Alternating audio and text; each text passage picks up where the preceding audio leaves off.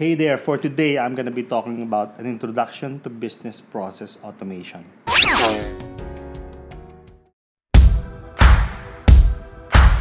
Welcome to the Digital Transformation Academy. My name is Dennis Hilario and I'm here to help you in your digital transformation journey. Let the show begin. So we're just meeting. My name is Dennis Hilario and I'm going to give you my best thoughts and my best tips about digital transformation creativity, and innovation. So, if you haven't already, uh, please consider subscribing and smash the like button so you get up to date to uh, future posts such as this. We, we are all familiar with the term business process automation or BPA. So, it's the use of technology to automate repeatable or day to day tasks of your small business or any other business with business processes.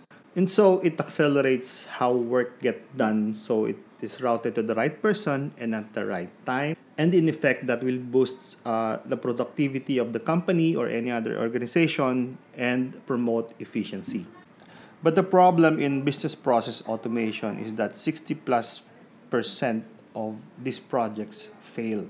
So I'm gonna be giving you the proper mindset, how to prepare the team, your team, um, what is the ERP implementation strategies, and the common mistakes in ERP implementation. So, as a business owner or someone who is tasked to manage the organization, I think the first step is to um, be ready to listen. So, there are three parties that you need to listen to when you do your business process automation. So, number one is, uh, of course, yourself.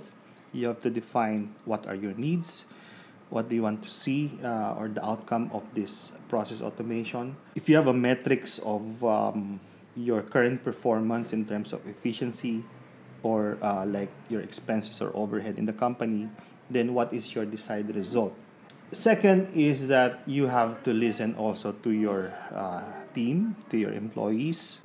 If you have the time, it is ideal that you interview them one by one to really listen and uh, be open to suggestions. What are the problems that are they are encountering um, to make a smooth transaction processing? and pretty much what are their needs.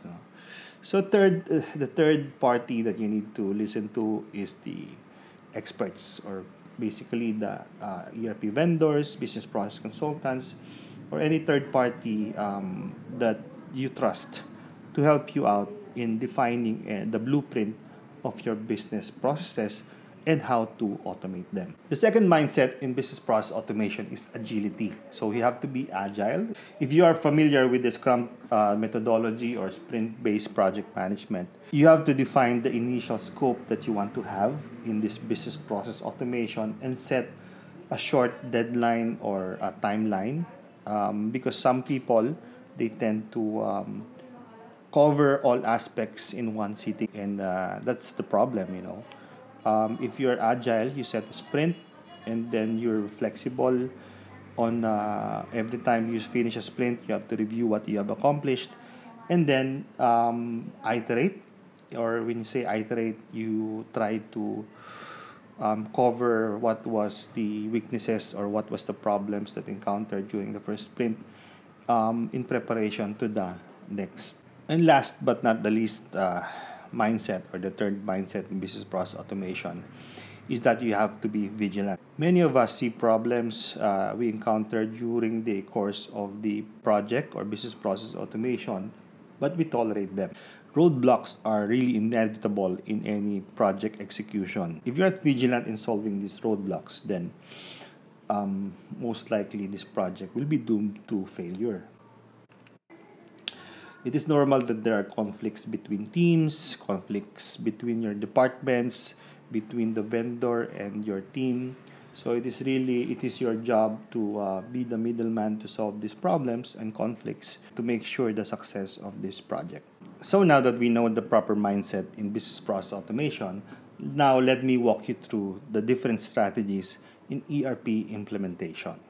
While some people do like a big bang in doing the business up automation, uh, big bang means you want to do or automate all departments or all aspects in one big shot or one big bang. So I strongly discourage uh, that approach because it's not only um, overwhelm your team in uh, this project initiatives, but I'm pretty sure you'll get delays and um, you'll not realize the ROI immediately because uh, things will be done in parallel and uh, to all your departments. So here are the different strategies that I coined and uh, built this framework myself in doing business process automation or ERP implementation. So people often use the metaphor an arrowhead to represent sales or marketing. And so this strategy is basically starting with your sales and marketing first and then before the delivery fulfillment uh, and then other back office um, departments. One of the objectives of doing the business process automation is to secure it for the future. But if you don't have a good and sound customer experience, then I think the ROI that you want will not be realized uh, soon enough. And this is exactly what happened during the pandemic. So a lot of business closed shop because they don't have ways to acquire customers online or in digital. So what uh, they have is like a brick and mortar stores, and they were not prepared at all in um, capturing sales online or capturing sales uh, digitally. So there is no point of like uh, having a back office processes if your sales and customer acquisition is not efficient. The second uh, strategy that I'd like to discuss is the DNA strategy. Businesses have their own core ideology. So, these core ideologies, according to Jim Collins, the author of Built to Last, are the reasons why their businesses go good to great. Companies like Ford have the people first mentality as their DNA. While Disney has imagination and creativity as their DNA, so basically they are into innovation or product innovation. So it is important that we find out or we define or figure out what is your DNA. So for example, if your DNA is people first mentality, so it is uh, logical that you start with human resource, uh, digital transformation, uh, timekeeping and pay. And then if you are a customer driven company, then you start with um, help desk systems or uh, website and e-commerce. Third is workflow digitization strategy. So this strategy refers to um, the transaction capturing process. So you start your implementation or business process automation with how you capture your, your transactions.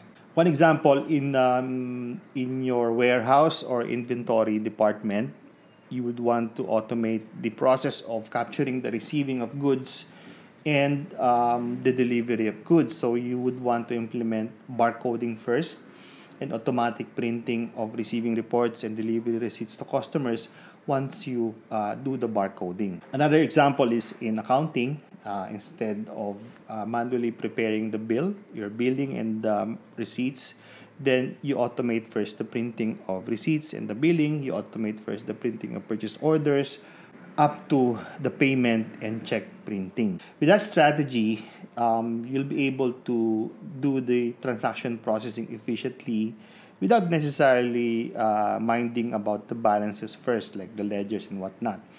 So after you have successfully implemented the digitization strategy, then that's the time you set up the balances, your receivables, your payables, up to your financial statements. In any case, in whatever strategy that you'd like to implement, it is important to concretize the business process first. I always say that across your departments.